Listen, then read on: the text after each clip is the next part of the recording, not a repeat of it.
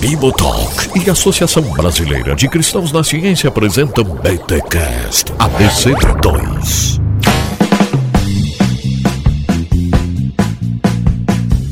Muito bem, muito bem, muito bem. Começa mais um BTcast ABC2, o de número 24. Eu sou Rodrigo Bibo e existe o Homo sapiens e a mulher sapiens. Olha aí.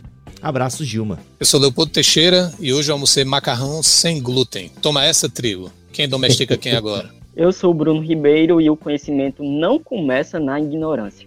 Eita, olha aí, mano. O cara chegou dando com dois pés no peito já e nós fazendo piada aqui, hein? Que que é isso? Galera, reuni aqui Leopoldo Teixeira e Bruno Ribeiro, dois pesquisadores, professores, caras que amam a ciência e são cristãos. E nós vamos fazer uma resenha crítica de Uma Breve História da Humanidade, Sapiens. E eu seguro aqui em minhas mãos a 51 primeira edição deste sucesso de Yuval Noah Harari, livro que virou aí queridinho de ateus e agnósticos. E sim, é interessante nós cristãos fazemos uma análise deste livro eu tenho certeza que você vai curtir demais o rumo do papo que nós vamos ter aqui. Este é o BTcast ABC2, uma parceria do Bibotalk com a Associação Brasileira de Cristãos na Ciência, o último do ano e o último do ano vai ser em grande estilo. Vamos então fazer uma resenha crítica de Sapiens de Yuval Noah Harari.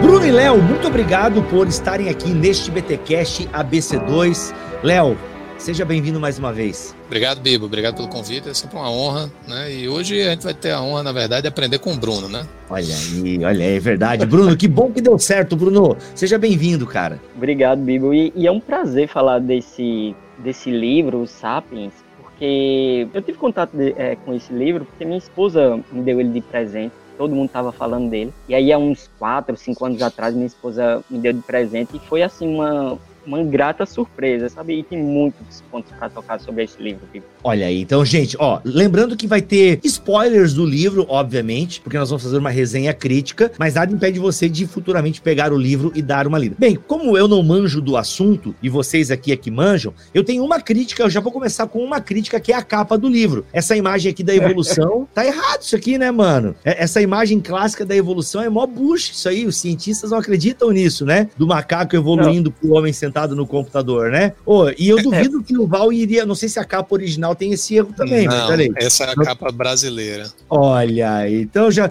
já fica o, o editor, a LPM aqui, eu, a versão que eu tenho é da LPM aqui. Vocês erraram na capa aí, gente. O Yuval não ia gostar de ver essa imagem clássica da evolução aqui, que não é a imagem clássica da evolução, a verdade é essa. Agora, Bibi, ela foi para a Companhia das Letras, a Companhia das Letras comprou os direitos de Sapiens, é, oh. e eles têm outra capa, sabe? Mas o engraçado é que dentro do, do próprio livro, o, o Harari, é, ele corrige esse tipo de visão sobre a evolução. Nossa, olha aí. Então, é. o editor o editor não estava muito bem, eu estava com muito trabalho e deixou passar aí. Sabe por que eu disse isso? Porque eu, eu quero que eu quero deixar registrado que eu aprendi que essa imagem aqui clássica da evolução. Gente, você não conseguiu mentalizar ainda? É aquela imagem que tem um macaco, aí vai mudando o desenho, né, pro ser humano, uhum. até o cara sentado na, na mesa do computador por assim dizer, né? Que é a imagem a mais do atual. progresso. É, chamada Como é que é o nome? A marcha do progresso, ou, algo do tipo. Então, essa imagem eu cheguei a colocar numa vitrine da, de um podcast da BC2. Quando um do. Não vou dizer o nome aqui porque ele não me autorizou, não sei se eu poderia falar,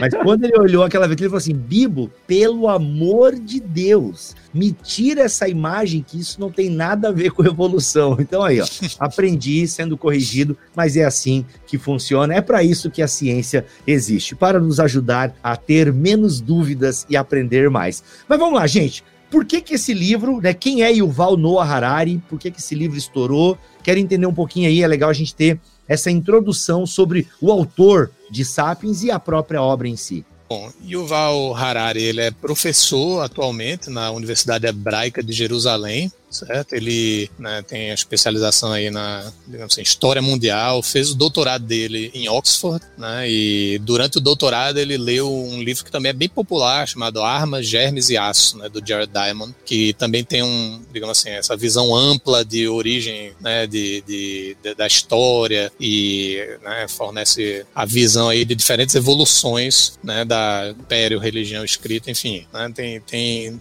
bem popular também. Mas ele né, se especializou nessa parte de história mundial e história militar também, certo? Como pesquisa. Uhum. E né, em 2003 ele começou né, a dar uma aula é, chamada Introdução para a História do Mundo. Né? Era algo que ninguém até, vamos dizer assim, queria dar e tal. Assim, tinha alguns historiadores mais tradicionais nem gostavam muito desses cursos muito amplos, né? Tem, enfim, numa matéria da New Yorker tem até uma citação de um professor tirando onda que, ah, você olha pela janela, né, e tá ensinando a Revolução Francesa, quando você volta você perdeu a Revolução, né? Tipo assim, já é tanta coisa que você tem que cobrir e tal. Né? E ele topou isso, né? Mas ele não é uma pessoa que gosta muito de falar para multidões, assim, né? Ele né, tem até uma regra lá com o marido dele que é, ele só, só se reúne com oito pessoas, uma coisa assim, né? Que, que, que, é a regra que eles têm, não, não gosta de grandes, né? Ele já era contra a aglomeração aí, pelo jeito. Ele, ele começou né, a escrever quase como um roteiro das aulas dele. Né? E, e aí, né, para fazer com que os alunos, digamos assim, né, facilitassem as anotações, então ele começou a, a circular essas cópias desses roteiros, dessas notas, e isso começou a se popularizar na universidade. Né? E mesmo em estudantes que, é, alunos que não estavam pagando a disciplina com ele, né, e aí ele pensou, opa, parece que tem um livro aqui, né? né talvez é. alguns estudantes de outras universidades comprem um livro, de repente alguém que gosta de história e tal, ele não tinha essa pretensão toda, né? Mas isso aí, assim, né? Tem um, um, a base aí dessa ideia da, digamos assim, que, que o, o, estilo do livro é bem de prosa, né? E, e, e talvez isso tenha sido né, um, um, fator preponderante aí para popularidade, a gente já falou, né? Assim, o livro 51 primeira edição, acho que o Bibo citou, né? É, isso aqui tá mais de 15 LT, milhões, né? né? É isso, mais de 15 milhões de cópias, né? Então, assim, 60 línguas, né? não sei quantas semanas em best-sellers, você já você vê Mark Zuckerberg, Bill Gates, né, o Vale do Silício, né, todo recomenda e tudo mais, e, e, e, é algo realmente que se tornou bastante popular. Então, talvez essa forma mais de prosa e, e, e até mesmo parece que está conversando e, né, com você, ou você está ouvindo alguém falar, né, se você estivesse ouvindo, né, no caso, você está lendo, né, uhum. parece mesmo alguém falando com você e tal, e isso tornou uhum. a, a, o, talvez o texto bastante palatável. Muito bem humorado, assim, ele faz umas piadinhas, ele chama, né, os nossos ancestrais de tio, ah, bem-vindo à sua família, uhum. sabe? Ele tem uma linguagem muito envolvente, cara. É, não é à toa não que é best-seller. O cara tem uma, eu, eu diria até, me corrijam aí vocês, e... eu diria até que isso é uma genialidade porque o cara consegue trazer esses uhum. conceitos. Eu aqui como leigo, né? Vocês talvez já peguem outras nuances, né? Mas o cara consegue trazer questões complicadas, que é a própria teoria da evolução e tal, e como nós criamos deuses, né? Como é que surgem os deuses e tal, apesar de não concordar com isso, mas a, a, a forma com que ele tá contando essa história é muito envolvente, cara. É muito envolvente, assim, nesse sentido. E ele fala, né, como as histórias são importantes, né? No primeiro bloco a gente vai falar sobre isso, como as histórias são importantes para a humanidade, como elas aglutinam a humanidade. E ele tá contando muito bem uma história aqui, tá? Ele tá elaborando muito bem uma narrativa o... e tem um bom humor que me atraiu bastante. O Bibo, tem também, é, eu acho que um outro ponto que chama também a atenção desse livro é a metodologia específica que ele usa. Por quê? Porque ele não é um livro de história que somente conta uma história. Ele, como o Leopoldo falou aí, né, ele tem uma influência do Yared Damon, que escreveu né, Armas, Germes e Aço, Terceiro Chimpanzé, Colapso, e uma das habilidades do, desse autor, do Jared Damon, né, é justamente cruzar o que é que a história tem a ver com a geografia, o que é que a biologia tem a ver com a história. Então, fazer algo mais interdisciplinar. E eu penso que além da narrativa ser um dos fatores chaves com relação a esse livro, o fato dele saber fazer muito bem essa interdisciplinaridade também chama atenção. Então, isso também é um dos, digamos assim, dos segredos do livro, né? Teve um, um, um livro que uma vez eu li, do Yared Damon, chamado O Terceiro Chimpanzé, que, meu, é, eu vim, vim ver assim, caramba, olha que a importância da geografia, sabe? Se você não entende geografia, você não entende sobre o mundo basicamente. Nesse terceiro chimpanzé, eu vim ter essa noção. O Harari, ele tenta fazer algo também similar. Então não é simplesmente uma história nua e crua que você joga ali. É uma história que tem uma base biológica por trás, que tem fatores religiosos, sociais, políticos cruzando ali, e tudo isso o autor tenta ir trabalhando, porque não é fácil. Tudo isso o autor tenta ir mostrando, e eu penso que isso também é uma coisa que chama atenção na obra, sabe? Uhum, muito bom, muito bom. Tem uma outra coisa também, Bibo, é o seguinte, por exemplo, o Harari deixa bem claro na metodologia dele que você não, digamos assim, os seres humanos eles não são frutos é, meramente de suas vontades, de suas escolhas, etc. As ciências naturais elas estabelecem uma espécie de limite na qual as ciências sociais podem trabalhar. Como assim? Por exemplo, as ciências biológicas elas oferecem possibilidades do que, do que o ser humano pode fazer ou pode deixar de fazer, por exemplo. A gente não pode fazer tudo, tem coisas que são biologicamente limitadas. Agora, esse limite que as ciências biológicas colocam, é, ela é um limite significativamente amplo. E a história trabalha dentro desse limite. Então, por isso que é, esse é um ponto também importante da metodologia, é pensar, acreditar que a, as decisões históricas, aquilo que acontece na história, são meramente frutos da vontade humana, fruto de seres humanos, etc, etc. Não há também influências, por exemplo, biológicas. É claro que essas influências biológicas elas deixam um espaço significativo, de acordo com o Harari, na qual o ser humano pode trabalhar dentro, mas você não pode ignorar elas, porque elas é que estabelece aonde a gente vai trabalhar, como é que vai se dar as revoluções, como é que vai se dar a revolução cognitiva, como é que se vai dar a revolução agrícola, etc, etc, etc. Uhum. Muito bom, muito bom.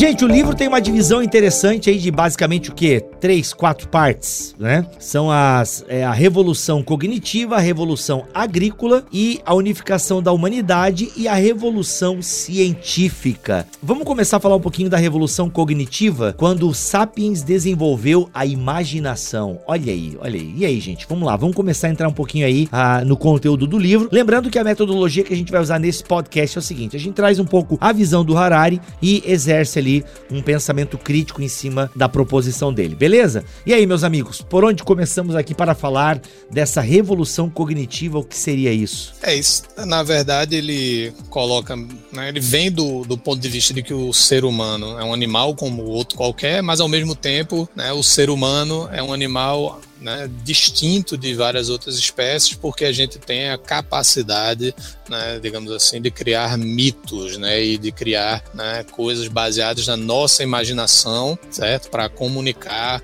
né, sei lá, criar um novo mundo. E isso também é possível de ser compartilhado. Então, isso permite que a gente coopere, que a gente é, se junte né, ao redor de uma visão, ainda que essa visão seja algo totalmente intangível, certo? E é o que ele afirma né, ser o que se chama da revolução cognitiva. Né? Então, é, o, é, é esse, esse salto em que o ser humano passa né, a ter essa capacidade, né, e isso se dá também por conta do, né, da questão né, da, da, da, linguagem também, certo? E esse é o resumo básico aí dessa noção da revolução cognitiva. Então isso permite, né, digamos assim, que a gente coopere em larga escala e crie o que ele chama de mitos, né? E a gente às vezes né, até assume mito, a gente já pensa em algo, é, talvez até assim já lembre termos como mito da criação e, né, e, e outros termos já associados com mito, mas por exemplo uma das coisas que ele fala fala é que marcas, por exemplo, são mitos. Né? Ele usa bastante lá o exemplo da marca de carro do Peugeot, né? que é, ele fala assim, ó, um Peugeot, né,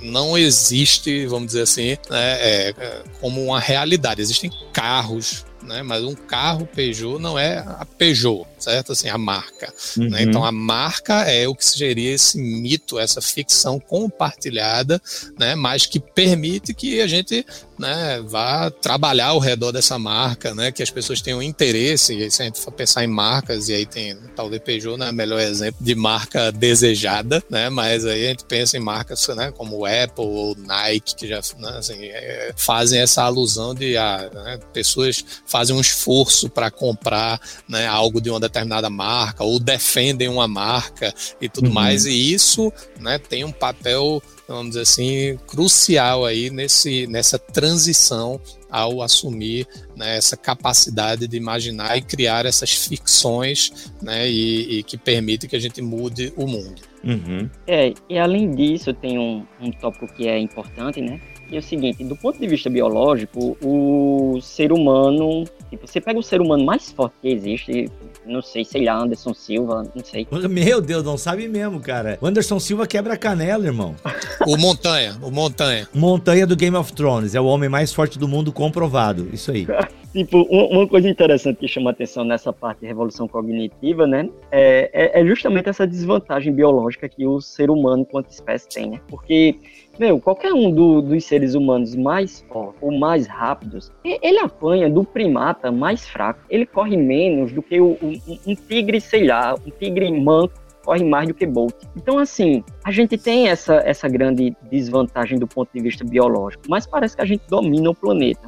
Né? Então, como é que a gente resolve esse paradoxo? Do ponto de vista é, de Arara, Sapiens, isso se dá justamente por causa dessa capacidade da gente de imaginar coisas, por causa dessa capacidade de criar, digamos assim, sistemas fictícios. Pensa no dinheiro. O que é o dinheiro? O dinheiro é só um pedaço de papel. Pensa no, nos direitos humanos. Ele, ele não existe na, na realidade enquanto um ente físico. De acordo com a ele existe na nossa imaginação. Só que a gente tem essa capacidade de sair criando ficções isso nos dá uma vantagem, apesar da gente ser, digamos assim, na esfera biológica o mais fraco, mas isso nos dá, nos dá uma vantagem sobre qualquer outros animais. Né? Uma vez eu, é, o Arari disse uma, é, digamos assim, ele falou algo que é interessante, né? Você, você pegar 100 milhões de macacos e coloca numa cidade, é, a cidade vai virar um inferno em um dia. Mas você pega 100 milhões de seres humanos e coloca numa cidade, é, você vê eles cooperando. Então, essa grande flexibilidade de cooperar em larga escala, principalmente a partir de pessoas que eu não conheço, sabe? Quando eu chego no supermercado e compro um lápis, eu não preciso cheirar a, o caixa para ver se ele é confiável ou não. É, eu dou o dinheiro, ele, ele me dá o, o, o, meu lápis e aí eu vou, eu vou embora dali. E, e eu posso nunca ter trocado uma palavra ne, com ele, nem nunca ter visto, mas a gente confia um no outro, a gente coopera um com o outro. Então, essa capacidade de cooperar em larga escala por causa das nossas habilidades cognitivas é que faz o ser humano justamente distinto é, de todos os outros animais, inclusive hominídeos, que viveram na história, né? de acordo com o Harari. É, e, nesse ponto né, dessa revolução cognitiva, ele né, basicamente define o ponto em que, vamos dizer assim, a história né, alcança a independência, vamos chamar assim, da biologia, né? E, e e, a gente começa a talvez guiar, né? Ele começa a fazer a distinção justamente de a gente começa a tomar o, o esteio aí, né? A direção né, da nossa história, certo? E, e é, agora sim, né, tem um ponto aí, né, que, que é interessante da gente pensar é que é, ele, lógico, ele dá os exemplos e, e tem esse, né, esse, esse, essa didática aí, né? Como o, Bibo, próprio Bibo já falou e ele consegue transmitir a, a informação de uma maneira simples, mas ele faz uma distinção quase que, né, assim, é, bem clara aí entre o que é, que é o mundo real e esse mundo das ficções, né, que a gente começou a inventar depois aí dessa revolução cognitiva. Mas isso pode levar a um subjetivismo, vamos chamar assim, né, e, e, uhum. e assim, por que é que eu vou... É, parece que tudo, então, é, pode ser explicado por meio dessas ficções. Então, e, e como se a gente conseguisse separar claramente, né, um, é, é, a, o mundo da ficção do mundo, do mundo da realidade, vamos chamar assim. Eu acho que ele trata isso até no Homo Deus, ele, ele fala assim, o que é real, ele, ele tenta afirmar se, ó, essa coisa pode sofrer, né? Então essa coisa é real, né? Se não pode sofrer, por exemplo, um banco né, no banco não sofre. Quem sofre são os clientes, os né, acionistas né, e coisas do tipo. Então, é, ele, né, isso revela talvez essa atitude bem materialista. Né? Se ele tudo é que existe é apenas o que é material, então realmente, digamos assim, faz sentido pensar assim, segundo a suposição, a, a pressuposição que ele já é, utiliza. Né? Mas nem sempre é tão claro assim, né? O, a distinção né? entre é, é, fato, né? realidade e ficção, fora né? da, da, assim, pode levar realmente a um problema aí nesse raciocínio subjetivo de até mesmo a gente não se importar com a realidade. Uhum. O Leopoldo, essa é uma crítica significativa, sabe? a, ao Harari, porque o reducionismo que ele trabalha de somente o que existe é, é físico é, é muito complicado, inclusive para os próprios propósitos do Harari. Né? Porque ele veio aqui no Brasil, não lembro se foi ano passado ou ano retrasado, dizer: olha os rumos que a humanidade está tomando precisa alertar os governos, porque tá vindo aí a inteligência artificial, pode gerar isso, aquilo, etc, etc. Só que assim, quando você vai pegar a concepção dele em Sapiens, coisas como os direitos humanos, é, elas não existem na realidade proteção a, a, a, digamos assim, a pessoa humana. O próprio Harari vai dizer, e isso também é outro motivo do porquê o livro é atraente, assim, o Arara é muito provocador, né? E uma das provocações que ele faz é que não há tal coisa como o, os direitos humanos fora de uma ficção, como ele chama, de que existe um Deus criador. Porque se não há Deus criador, quem foi que no, nos deu tal coisas como direitos humanos? No Sapiens ele, ele vai fala dizer... que não existem é. direitos na biologia, né? Uhum, não existem direitos na, na biologia. É, o, o, agora, o problema da, da visão dele, né, é que nós sabemos digamos assim, como na filosofia os filósofos gostam de dizer prima facie que isso é falso. Nós sabemos que existem tais coisas como direitos, valores, que o amor não é mera produção de um átomo batendo no outro, não é mero disparo de elétrons. Os valores não são essas coisas. Mas o Harari, ele é um fisicalista muito cru, se algo não for físico, não existe. Assim, de um ponto de vista cristão, esse é um primeiro problema nas, nas ideias dele. Busca fazer essa, essa distinção. Se algo não está no nível físico, então é produto da imaginação humana. Ô Bruno, até legal tu falar nesse ponto aí, porque é o que eu queria chegar, que é a parte que eu achei muito legal do livro, que é essa questão de que o contar histórias é que fez a humanidade criar essa colaboração e essa colaboração é que gerou a nossa sobrevivência, por assim dizer, né? Ou seja, essa colaboração entre os pares e tal, essa cooperação é que fez com que a gente conseguisse sobreviver aí no, no mundo biológico e tal, e na na, nessa cadeia da, da evolução e, e, por aí vai. É, é a, o fato de nós sabermos contar histórias e o fato de nós sabermos unificar a humanidade ao contar essas histórias. Né? Então, se eu entendi bem a leitura, ele coloca isso. O que eu acho até estranho ele falar essa questão tão materialista, né? Porque essas histórias, de alguma forma, existem e foram elas que aglomeraram a humanidade. Da maneira que ele fala, e, gente, eu posso ter entendido errado, quero que vocês me ajudem. Parece assim que ele, ele cria um, um xamã ou um sacerdote, entendeu?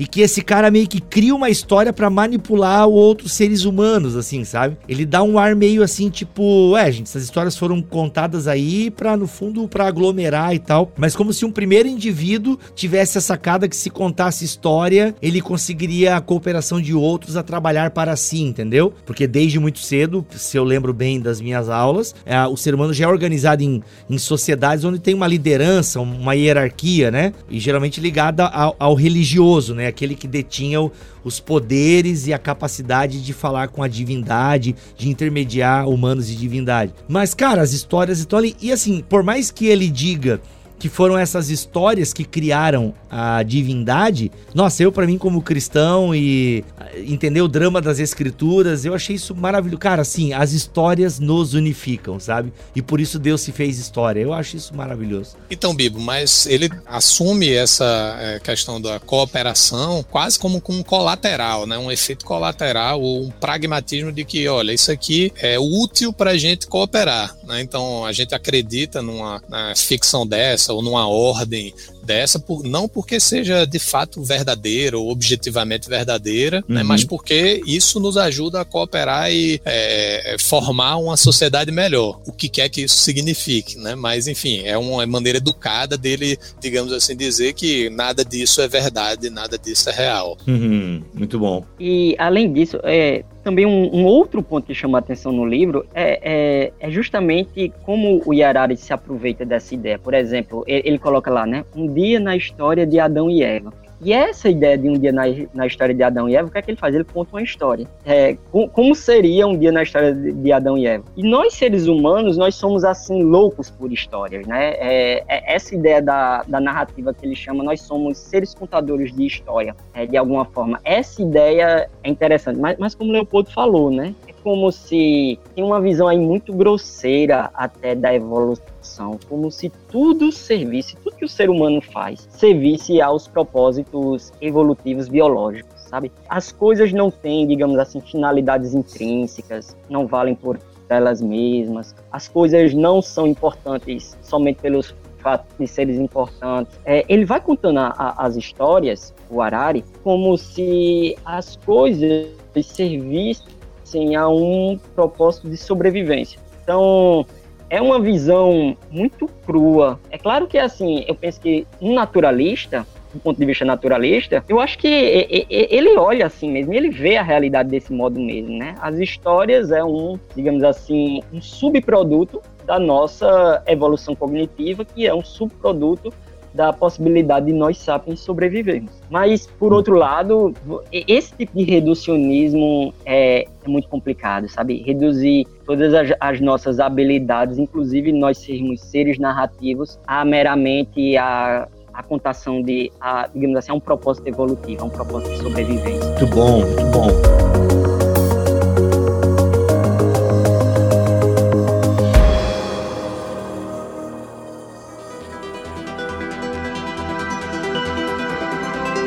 Chegamos à Revolução Agrícola, cerca de 10 mil anos antes de Cristo, né? O desenvolvimento da agricultura. Aí entra a tua piadinha, né, ô Leopoldo, do trigo. Que o, o cultivo do trigo tornou a gente gordo, é isso? Sossegado.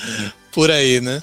Mas é, eu acho que aqui também tem um ponto que torna o, o Harari, esse livro em particular, também um, um pouco, né, de certa forma, popular, né? E, porque ele vai um pouco contra, a, no fim das contas, a, a, o que normalmente a gente vê até no padrão da história. Né? A Revolução Agrícola né, permitiu que a gente, digamos assim, desse saltos né, de avanços aí da humanidade e tudo mais, e, e na verdade, né, ele, o, que ele, o que ele meio que resume aí em algum momento do livro, ele fala que a agricultura industrial moderna, né, no seu, nesse caso, acaba que pode se tornar o maior crime na história, né? Ele, ele vai um pouco né, nessa, nessa visão meio contrária, né? Mas ele, ele é, enfim, novamente, ele faz algumas né, reduções aí para simplificar, né? E aí uma das coisas que ele fala é justamente, né? Tome o ponto de vista aí do trigo, né? Então, o trigo nos domesticou porque ele não gostava lá de né, é, compartilhar o espaço com outras plantas, né? E, e, e aí você precisava ajustar o ambiente e, isso,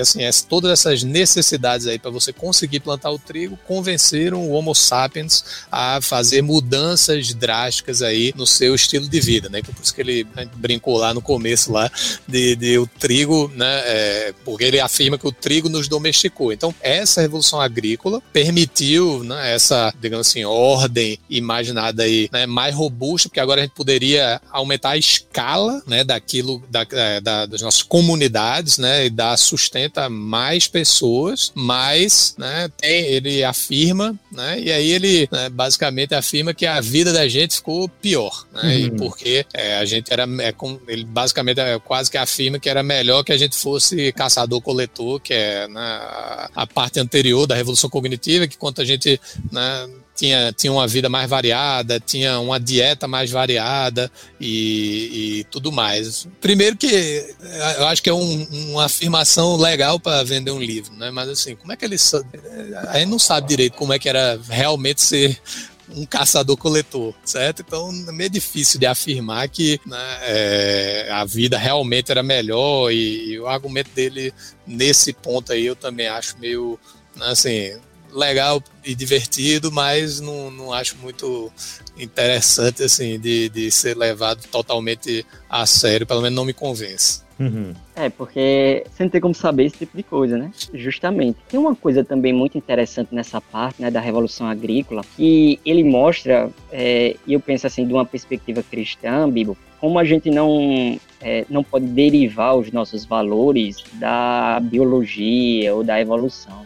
Por exemplo, uma das coisas mais interessantes que eu achei nessa parte é como ele mostra a correlação entre uma espécie ser numericamente dominante, ou seja, você tem vários humanos, várias galinhas, várias vacas, isso te dá um sucesso evolutivo, como ele coloca no livro, mas ao mesmo tempo que elas são dominantes no geral, individualmente, as criaturas são mais miseráveis. Então, ele faz toda um, uma descrição de como é a vida de um bezerro, por exemplo.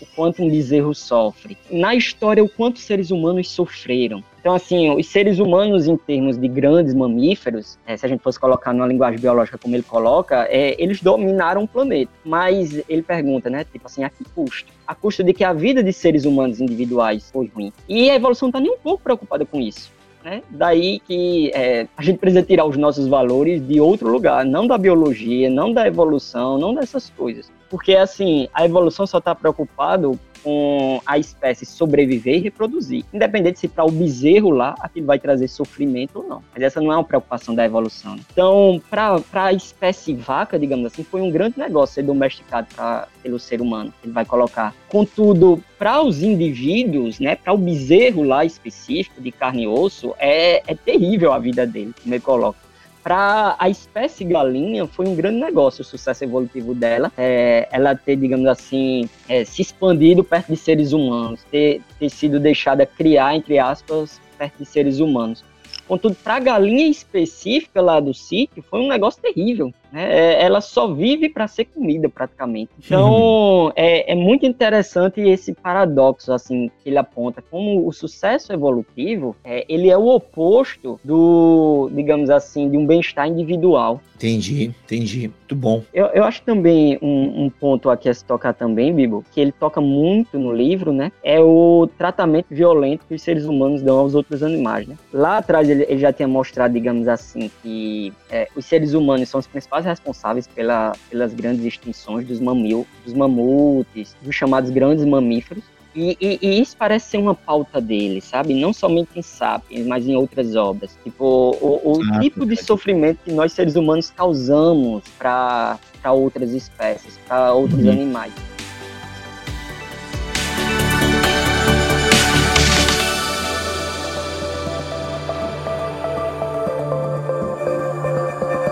Bruno, uma coisa que você coloca na sua pauta aqui em relação ao livro que é interessante a gente trazer para a conversa é o fato do tratamento violento que os sapiens, né, que os seres humanos vão dar a outros animais. Isso se dá pelo estabelecimento, né, em grandes aldeias, tomada de lugares e tal. Eu até lembro do agente Smith, né? O agente Smith diz que o ser humano não devia ser chamado de mamífero, né, mas de vírus, porque onde a gente chega a gente destrói.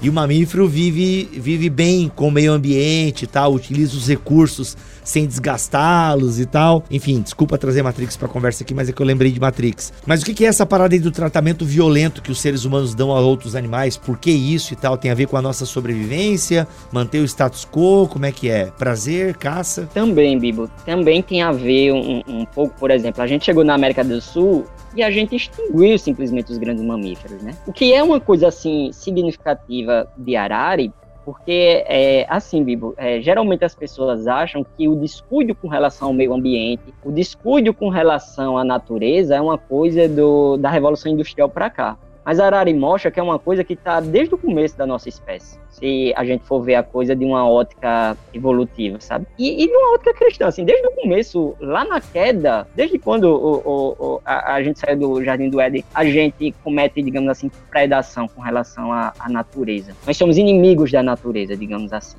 sabe? E, e o Arari mostra que os primeiros Homo sapiens eles faziam isso, eles eram assim. Mas além disso, Bibo, ele vai mostrar que nessa revolução agrícola, você só conseguiu sustentar grandes agrupamentos humanos justamente porque você teve que, digamos assim, escravizar ovelhas, escravizar bois, escravizar galinhas, sei lá, colocar os animais em jaulas minúsculas, fazer com que os animais sofram para que o leite ou a carne, a carne saia mais macia, ou com que o, o, o leite saia melhor. Então, ele vai mostrar como as sociedades agrícolas, a maioria delas, para a própria sobrevivência, elas necessaram, digamos assim, fazer uma grande indústria animal. Então, o tratamento violento que os seres humanos dão aos outros animais, mais uma vez, né? E isso foi bom para a galinha, a galinha se reproduziu de forma significativa. Isso foi bom para a vaca, a vaca também hoje está em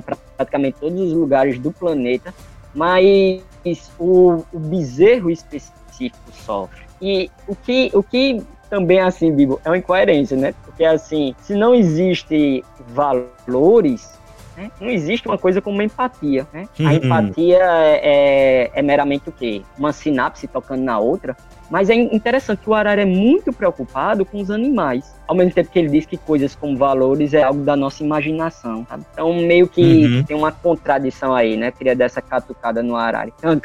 Uma, contradição aí com relação a, a, essa coisa de você sentir pena dos animais e, ao mesmo tempo, você dizer que os valores são algo da imaginação. Pois é, aí que tá. É, ainda que eu não concorde que os valores sejam algo da imaginação, e aí a gente volta lá pro primeiro ponto, eu sei, mas, cara, e se fossem também, sabe? E se fossem? Tipo, são valores, estão aí, estão guiando a humanidade. É, a gente não tem como abrir mão disso, né, meu? É a questão dos direitos humanos, ou melhor, essa ideia de dignidade humana, entende? É, é muito difícil você abrir mão das, dessas histórias que são contadas porque sem essas histórias a gente estaria, já, já teria se matado tudo, entendeu? Essas histórias que nós é, herdamos dos nossos ancestrais, por assim dizer, entrando bem na onda do Harari aqui. É, elas são fundamentais, elas são fundantes. E esses mitos fundantes é que dão a tessitura da, da humanidade, entendeu? Então, você não pode dizer que é só uma imaginação e é uma coisa e é pouca coisa. Não, é muita coisa e fez com que a gente chegasse até aqui e nos levasse, né, para esse segundo ponto, para domesticação dos animais, para os assentamentos, para as vilas e e todo o desenvolvimento da agricultura, desenvolvimento é, humano, né, das técnicas e por aí vai. Então, cara, é muito difícil, né? É claro que eu como cristão eu vou dizer, cara, é muito difícil você imaginar que um ser humano, né, ou um grupo de seres humanos de sapiens, cara, e se a gente contar uma história aqui? Não, tem que ter uma coisa que transcenda, né? Que venha de fora, sabe? Enfim. É, porque assim, Bibo, um ponto até que o Arari fala aqui, né, que a história não é justa. Então, é, como é que a gente sabe que a história não é justa? Bom, a, a história não é justa porque quando você analisa ela friamente, né, como Arari faz em Sapiens, você vê que, digamos assim, como grandes contingentes de seres humanos, eles nasceram para sofrer. Só que aí é que tá, né? É, a partir de que, de que perspectiva Arari fa fala isso, né? E, e, e, tem uma parte é muito interessante, assim, no livro, quando o, o Arari fala sobre o mito da igualdade, né? Essa parte aí da Revolução Agrícola. Porque pensa o seguinte, né? É, de onde vem a ideia de igualdade? E uhum. o Arari, ele é muito, digamos assim, ele bate muito nessa tecla. Eu, é, essa ideia de igualdade é uma ficção. E é uma ficção que surgiu onde? Se surgiu a partir da ideia de que existe um criador. Quer dizer, se, se não existe um criador, então não há tal coisa como pessoas que são criadas com direitos iguais, dotadas por seu criador de direitos inalienáveis, como, liberdade, etc. É, é, engraçado que o Harari vai mostrar, ó, se você vai lá na evolução, você não vê essa coisa de um criador, você não vê direitos inalienáveis, você não vê essa essa coisa de um Deus criando assim, assim. Isso aí é fruto da imaginação, né? Isso aí é fruto da nossa perspectiva. Só que é interessante que as críticas que o Harari sempre faz no livro, ele parte desse pressuposto, sabe? De que, digamos assim, a gente tem, digamos assim, alguns direitos, a gente não pode ocasionar outras espécies de sofrimento, a gente não pode ser injusto, a gente precisa, digamos assim, de cooperação global, etc, etc, etc. Ele usa até a declaração de independência lá dos Estados Unidos né, como né, nessa, nessa parte da, da, da, dele afirmar que o, a igualdade né, o, é um mito, né, mas enfim ele, ele tenta fazer uma tradução quase que né, para em termos biológicos, né, e, e, e é, é, aí assim é, é meio que eu acho que ele tentando né, argumentar sempre a favor dessa visão dele de que talvez assim, a biologia, é, reações químicas, hormônios, né, tudo isso é, é, a única coisa que realmente existe e é a única coisa que a gente pode afirmar sobre o comportamento humano. É, é basicamente, ninguém fica, é, é digamos assim, a felicidade não é nada mais do que um monte de hormônios e sinais elétricos né, trans, sendo transmitidos a partir do nosso cérebro e tudo mais. Novamente, né, assim, é, é essa tendência de reduzir né, todas as coisas para explicações físicas né? E aí gera algumas dessas passagens, vamos dizer assim, meio estranhas. E aí, logo depois da Revolução Agrícola, ele segue né, nessa realidade agora da unificação da humanidade, vamos chamar assim, né? Em que você tem essa realidade quase que né, combinando aí o aspecto objetivo, essa questão física, biológica, etc., com essas ficções se, se, se juntando, né? E, e criando essa né, realidade aí que misturou objetivo com subjetivo, né? E isso levando a gente a unificar né, a humanidade numa visão mais né, utópica aí, certo? Mas basicamente aí, né, a gente como ser humano, né, como sapiens, né, tem ido cada vez mais em direção a uma certa interdependência política, econômica e, e ele traz até um ponto interessante aí que a gente pode explorar um pouco mais, né? Que né, por muito tempo a gente né, viveu em, em, impérios né, particulares, ou países, ou estados, né, mas hoje em dia essa né, globalização de fato está produzindo um império global que transcende muitas vezes é, nações. Né, a gente vê é, isso ainda hoje, assim, a gente vê já efeitos de cidades que são muito importantes e às vezes são motores de uma nação como um todo, né, mas né, isso indo além do, das fronteiras. Né, e principalmente por conta né, desses mitos, novamente, aí, dessas ficções como dinheiro, né, como né, religiões né, atuando né, nesse sentido de unificar. Ô Leopoldo, eu acho muito interessante esse ponto, porque assim, você geralmente escuta dizendo assim, ó, oh, as religiões dividem as pessoas, o dinheiro divide as pessoas, é, essa ideia de nação divide as pessoas. Mas aí, aí é um outro é, ponto interessante, né? Mais uma vez, o Arara é muito provocador, o Arara gosta de botar algumas coisas de cabeça para baixo, porque o que ele vai argumentar em Sapiens é que, na verdade, as religiões unem as pessoas. Tá? É, as grandes religiões universais, por exemplo, como o cristianismo, ela permite com que eu que estou aqui em João Pessoa, que sou um cristão, e outra pessoa que tá, sabe-se lá onde, que nem fale a minha língua, a gente coopere. Então, assim, é, é, essa é uma, uma das ênfases que ele coloca no livro, né? É, se você olha a religião de uma perspectiva mais global, a, a religião, digamos mais assim, apesar dela ser um, uma fonte de divisão aqui e ali, mas ela é muito mais, de acordo com Harari, uma fonte de união. Por quê? Porque as estruturas imaginárias, de acordo com Harari, é, que o ser humano cria, elas são muito frágeis para justificar, ó, porque eu tô aqui em cima, porque tu tá embaixo, porque é o meu filho do rei que tem que governar. Então, como é que você tenta unir pessoas em termos desse propósito? Bom, é, você tem a religião. A religião consegue fazer isso. O, o dinheiro também, né? Então, as pessoas acham que o, o, dinheiro é um fator de desigualdade. Quer dizer, é um fator de desigualdade, né? Mas o que a Arari coloca é como o dinheiro é um sistema significativo de confiança mútua. Então, assim, a partir do dinheiro, através do dinheiro, é que você consegue sei lá, confiar numa pessoa que você nunca viu a cara dela, que você nunca vai ver a cara dela. E, e essa confiança mútua é dada pelo dinheiro. Então isso é uma coisa que a gente geralmente quando olha assim do ponto de vista micro, né, a gente vê, oxê, nação divide, dinheiro divide, religião divide. Mas Arari diz, mas olha do ponto de vista macro, como o dinheiro ajuda a gente, a, faz com que dois estranhos cooperem, como religião faz com que dois estranhos cooperem. E aqui ele faz geralmente uma crítica a, a ao monoteísmo, né? Ele diz que o politeísmo faz com que a humanidade mais coopere do que o, o monoteísmo e, e, mais uma vez uma visão bem reducionista também do que é o monoteísmo, do que é o politeísmo e, e, e até uma coisa, né? Às vezes o Harari você é, você não, digamos assim, ele parece que não presta atenção às vezes no que, é que ele está dizendo, né? Porque por exemplo, é, ele, ele diz assim, oh, o politeísmo aceitava todos os deuses. Só que tem um Deus que o politeísmo não aceitava. Por exemplo, é o Deus cristão do monoteísmo. Então, o que é que os politeístas fizeram? É, eles perseguiram os monoteístas, né? Eles perseguiram lá os cristãos. E o Arari vai tentar justificar também um pouco do porquê que, é, digamos assim, havia mais inclusão, mesmo com isso aí, havia mais inclusão dentro do politeísmo do que do monoteísmo. Ele faz uma, assim, né, basicamente um, um, uma coisa bem breve, né, sobre essa relação de monoteísmo e politeísmo e de repente ele fala assim, né, numa né, das viradas mais estranhas da história, esse,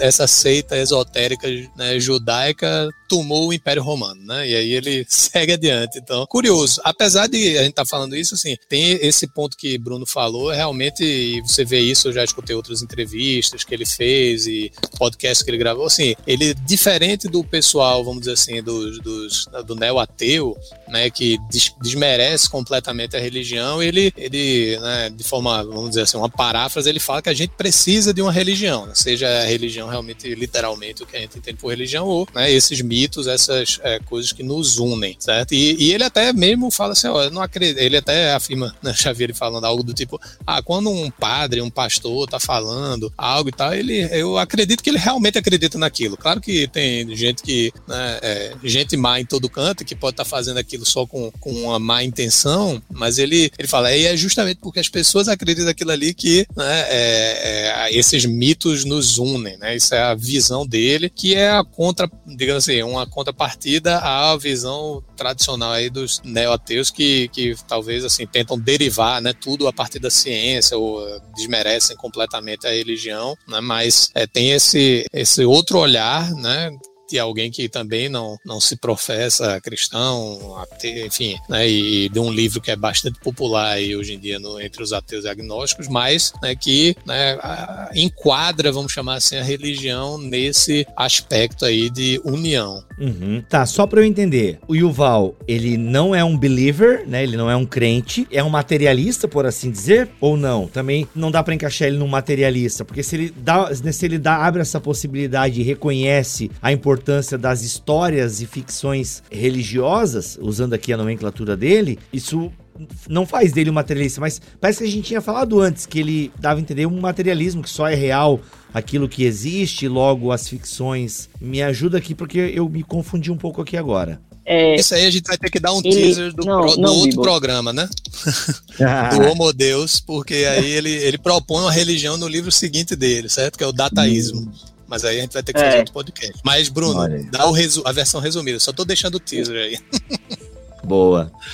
Em, resumo, Bibo, é, ele é um materialista muito estrito, porque o que é um, material, é um materialista? Né? Aquele que acredita que somente a matéria existe, basicamente. E o, o ele, ele acredita assim, sabe? é, ele acredita que nós, seres humanos, por exemplo, nós somos o nosso corpo, ou a parte esquerda do nosso cérebro, uma coisa assim, né? É, em Homo Deus ele enfatiza muito essas coisas. Mas mesmo sendo materialista, digamos assim, é, ele não deixa de reconhecer, digamos assim, o papel da cooperação que as religiões promovem.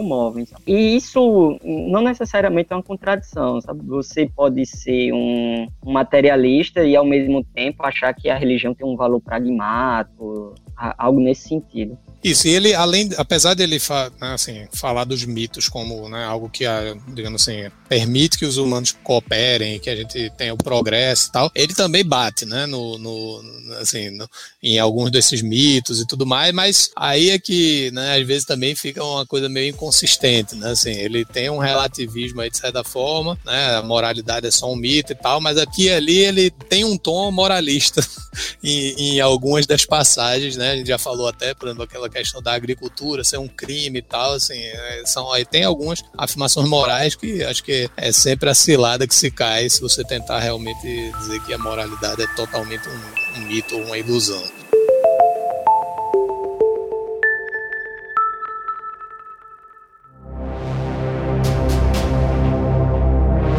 E aí, gente, vamos caminhar então para a parte final do livro, Revolução Científica, cerca de 1500. Meu Deus, 1500 depois de Cristo. Ah, eu ia ler antes de Cristo? Não, depois de Cristo.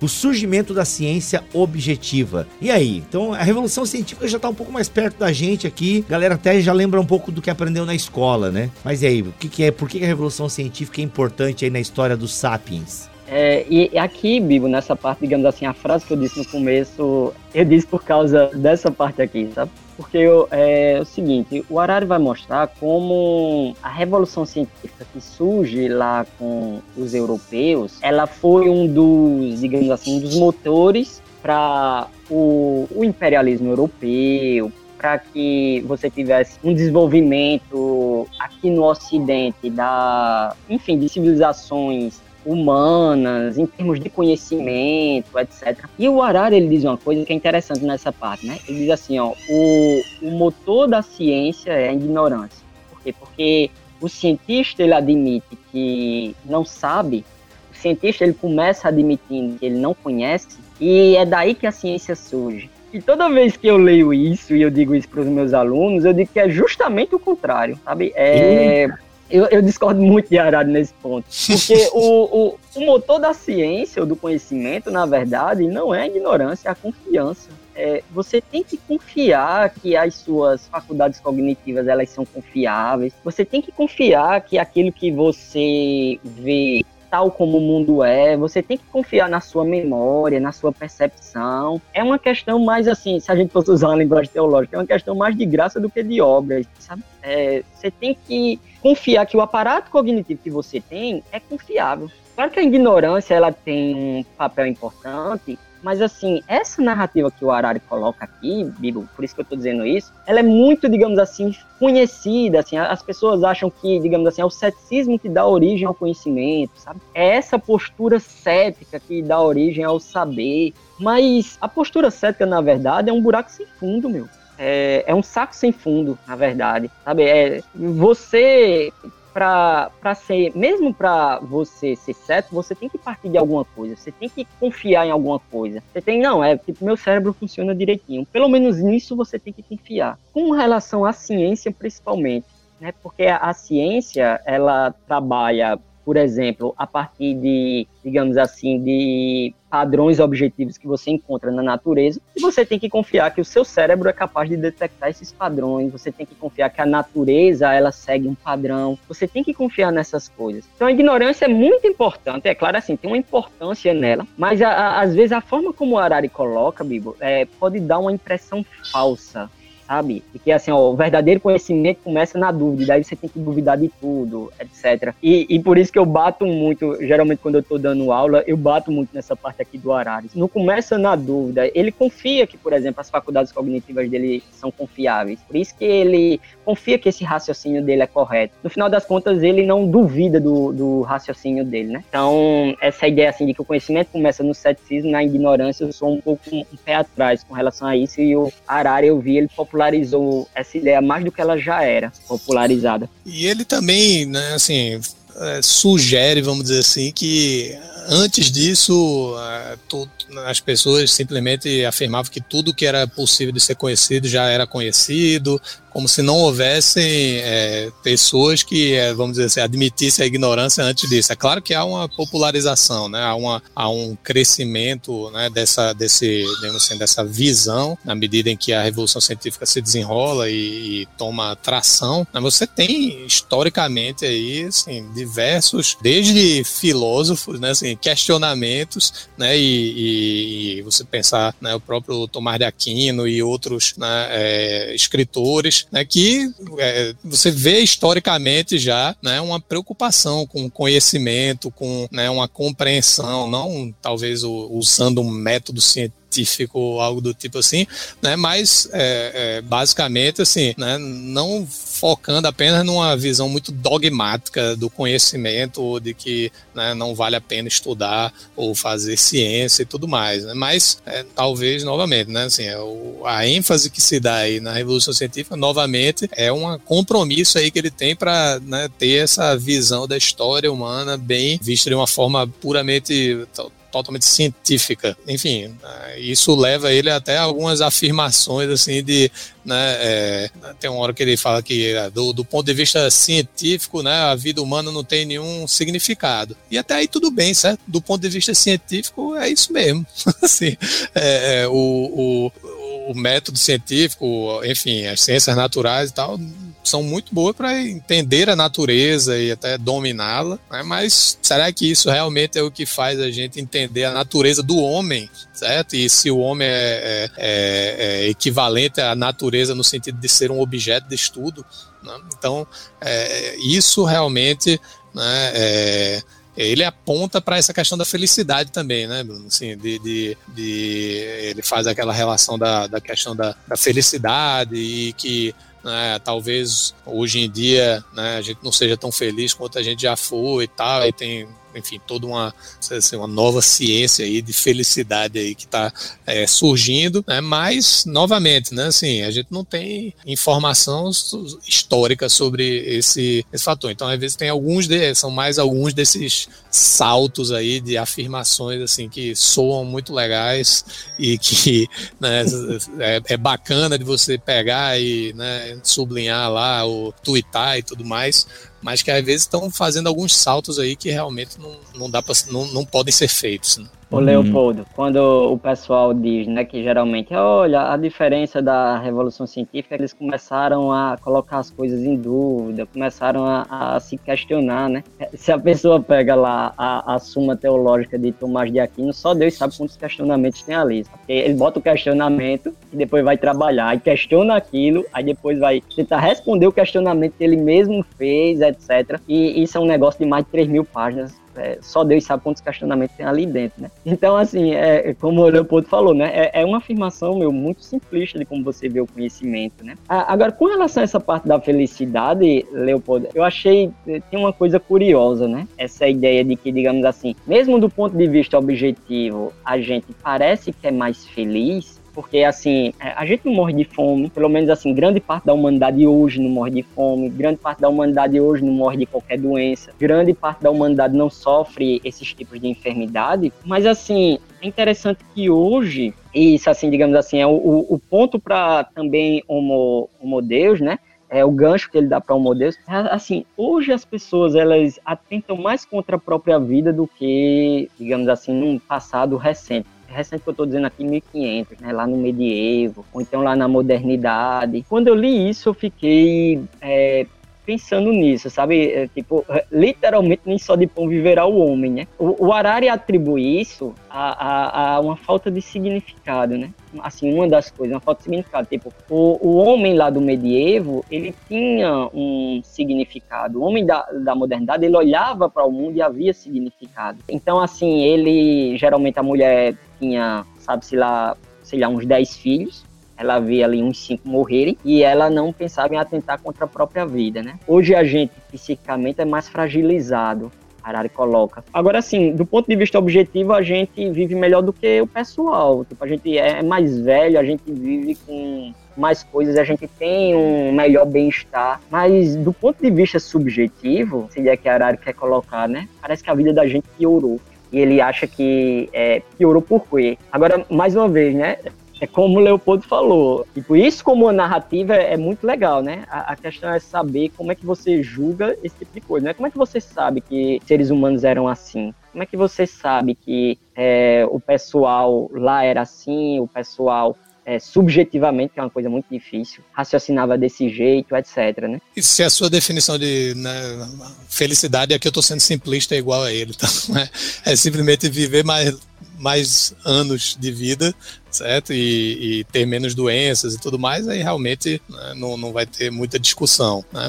Mas, é, enfim, né, também não quero desencorajar ninguém a ler, não, certo? Espero que a gente tá aqui sempre colocando um, um contraponto, porque realmente o, o que né, normalmente a gente vai ver né, são vários elogios, certo? Apenas. E, e, eu acho que, que é importante a gente ter essa crítica, até porque no final, como você falou, né, o gancho que ele dá para o Homo Deus, né, na, lá no pós-fácil dele, o final é até interessante, né? Tem, tem lá a frase que né, a gente evoluiu, né? Mais rápido né, do que nunca. A gente agora tá, né, tem ônibus espacial, mas a gente não sabe para onde a gente está indo. A gente tem mais poder do que nunca, mas a gente tem pouca ideia né, do que fazer com esse poder. Né? Pior ainda, os humanos parecem ser mais irresponsáveis do que nunca. Né? Deuses é, feitos da sua própria né, criação, estou fazendo a tradução aqui, com apenas as leis da física para nos fazer companhia, né, nós não prestamos contas a ninguém, certo? É curioso, assim, ele né, realmente puxa esse gancho aí, né, para um futuro talvez até não tão otimista, embora a visão dele no Homo Deus né, não é tão pessimista assim também não. Mas é, é curioso que aqui a gente concorda, né? se, se, se a gente realmente não presta conta para ninguém, certo? Aí realmente a, a confusão vai ser grande.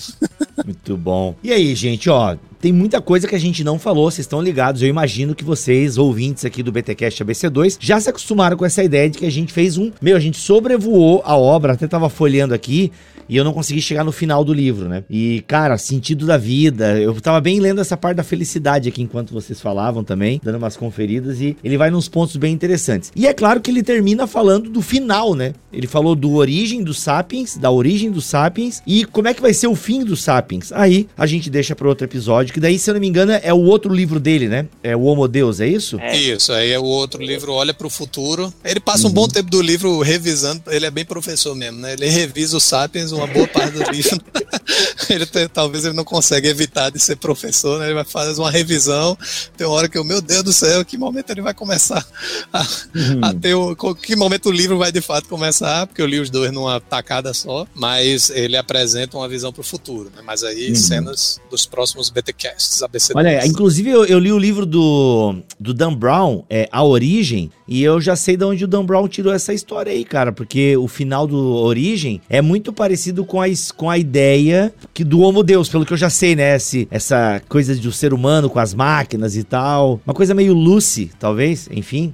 E achei interessante, mas... Tem uma coisa, assim, que eu acho importante o ouvinte saber, né? Uma, uma vez John Stott disse que uma, uma boa pregação é uma ponte entre dois mundos, né? O mundo do uhum. texto e a realidade, né? Então, sei para fazer uma boa pregação, você precisa fazer uma exegese do texto e uma exegese cultural, digamos assim. E assim, Sapiens é um livro que todo mundo está lendo, é, é, pelo menos na academia, é, vários amigos meus, vários professores meus. Ele influencia, e, e Harari, ele tem esse, digamos assim, ele quer que o livro faça isso mesmo, é, influencie políticas públicas com relação à inteligência artificial, com relação ao tratamento aos animais, etc. Então, eu, eu, penso que mesmo que o cristão não concorde, sabe, com a visão estritamente materialista dele, mas por uma questão de você entender para onde você dirige a sua pregação e por uma questão também até de amor ao próximo, né? de você assim entender como é que a pessoa que pensa diferente de você pensa. É, é, então o cristão deveria se colocar nessa disciplina de, de ler esse livro, sabe? Tipo, quando você vê, não, é somente ser uma questão de modinha, sabe? Mas quando você vê um livro assim debaixo do braço de Obama, debaixo de um, do braço do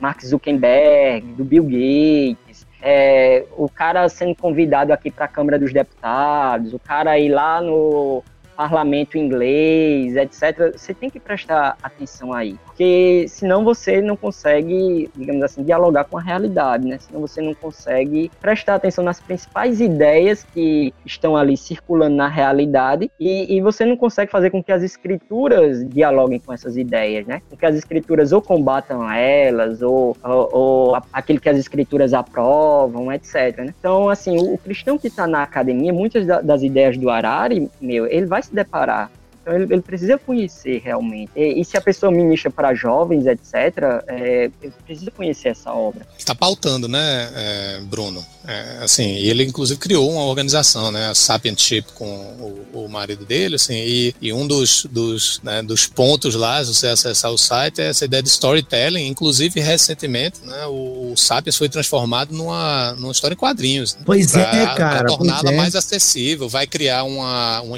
uma experiência imersiva também. É, em, enfim, eles têm um projeto de criar né, um, como se fosse um, algo, numa experiência num museu, né? uma mostra, uma exposição temporária. Enfim, tem várias coisas que estão no radar dele, né? Ele fala, como o Bruno falou, né? Fórum de Davos, ele é, é convidado e tem uma visão realmente clara aí de, dessa questão de, de influenciar, né? E trabalhar com né, tomadores de decisão né, nos desafios globais, né, fornecer né, melhoras né, em termos de educação. Tem, o livro dele também ficou popular, aquele 21 lições, que é, enfim, né, um monte de capítulos simples aí de, sobre vários tópicos do século XXI. Então, é, eu acho que esse, essa chamada aí de Bruno é, é bem importante aí, eu acho que é importante a gente reforçar. Né? Uhum. Bem, legal a gente incentivar essa leitura aí. E eu penso que com o podcast da BC2, acho que a gente deu algumas ressalvas aí ao Harari, ao materialismo do Harari, ou a maneira com que ele expõe algumas ideias. Mas para finalizar, abro aí esses minutos. Alguma coisa, algum alerta a mais a gente daria para quem fosse se aventurar a ler Sapiens? Faça que nem John Stott, leia com a Bíblia na mão e o Sapiens na outra.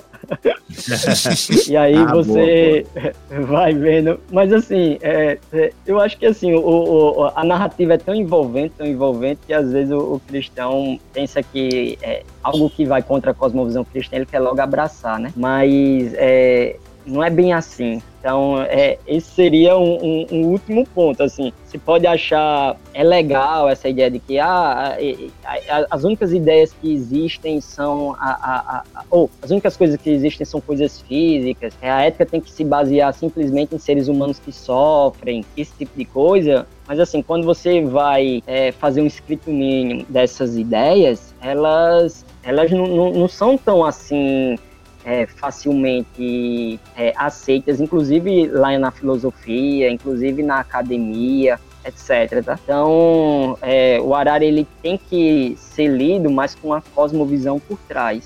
Isso, e o cuidado justamente uma narrativa envolvente não torna a coisa verdadeira. Não quero com isso novamente desmerecer completamente o livro. A gente falou aí que tem, acho que tem críticas interessantes a forma como a gente vive hoje em dia, certo? Mas né, não é porque você se, se consegue ler rápido um livro né, talvez gigantesco aí, né, se você comparar com livros populares, né, não são tão grandes assim, né, é cuidado só de não se envolver demais na narrativa, afinal, é, enfim, é storytelling, né? Então, é, tem um, um, um quê disso e como o Bibo bem apontou, né, ele usa, ele, como se diz, pelo menos no, no mundo do software, né, é eat your own dog food, né? Então, você, ele come da própria comida que ele produz. Ele está falando ali que as ficções e as histórias, né, produzem, né, boa parte aí do significado e ele está contando uma história envolvente, certo? E de forma envolvente. olha aí, olha aí, muito bom. Gente, é isso. Fizemos aí uma breve análise de Sapiens, uma história da humanidade de Yuval Noah Harari. Obrigado, Léo, pela tua presença aqui neste BTcast. Valeu, Bibo. Estamos às ordens aí. Grande abraço a todos. Bruno, valeu, mano. Que bom que deu certo. Repito, né? Sempre uma novela quando a gente vai gravar, mas que bom que sempre dá certo. E tu nos abençoa aí, cara. Valeu demais. Obrigado aí pelo convite, viu? É isso, gente. Vamos ficando por aqui. Desejamos a todos vocês um ótimo Natal, né? Mesmo com todas as condições complicadas aí que estamos vivendo em tempos de Covid. Mas desejamos a vocês um ótimo Natal, um ótimo ano novo. E a notícia para vocês é a seguinte: a ABC2 renovou com o Bibotalk e teremos mais fé e ciência aqui em forma de podcast em 2021. Aê! Para encerrar o ano aí com uma boa notícia. A galera galera vai à loucura. E quem sabe a gente volta aí no ano que vem, mas com essa dupla novamente, para falarmos sobre a segunda obra aí do Noah Harari, o Homo Deus. De repente pode rolar. É isso, vamos ficando por aqui. Voltamos ano que vem, se Deus quiser e assim permitir. Fiquem todos na paz do Senhor Jesus.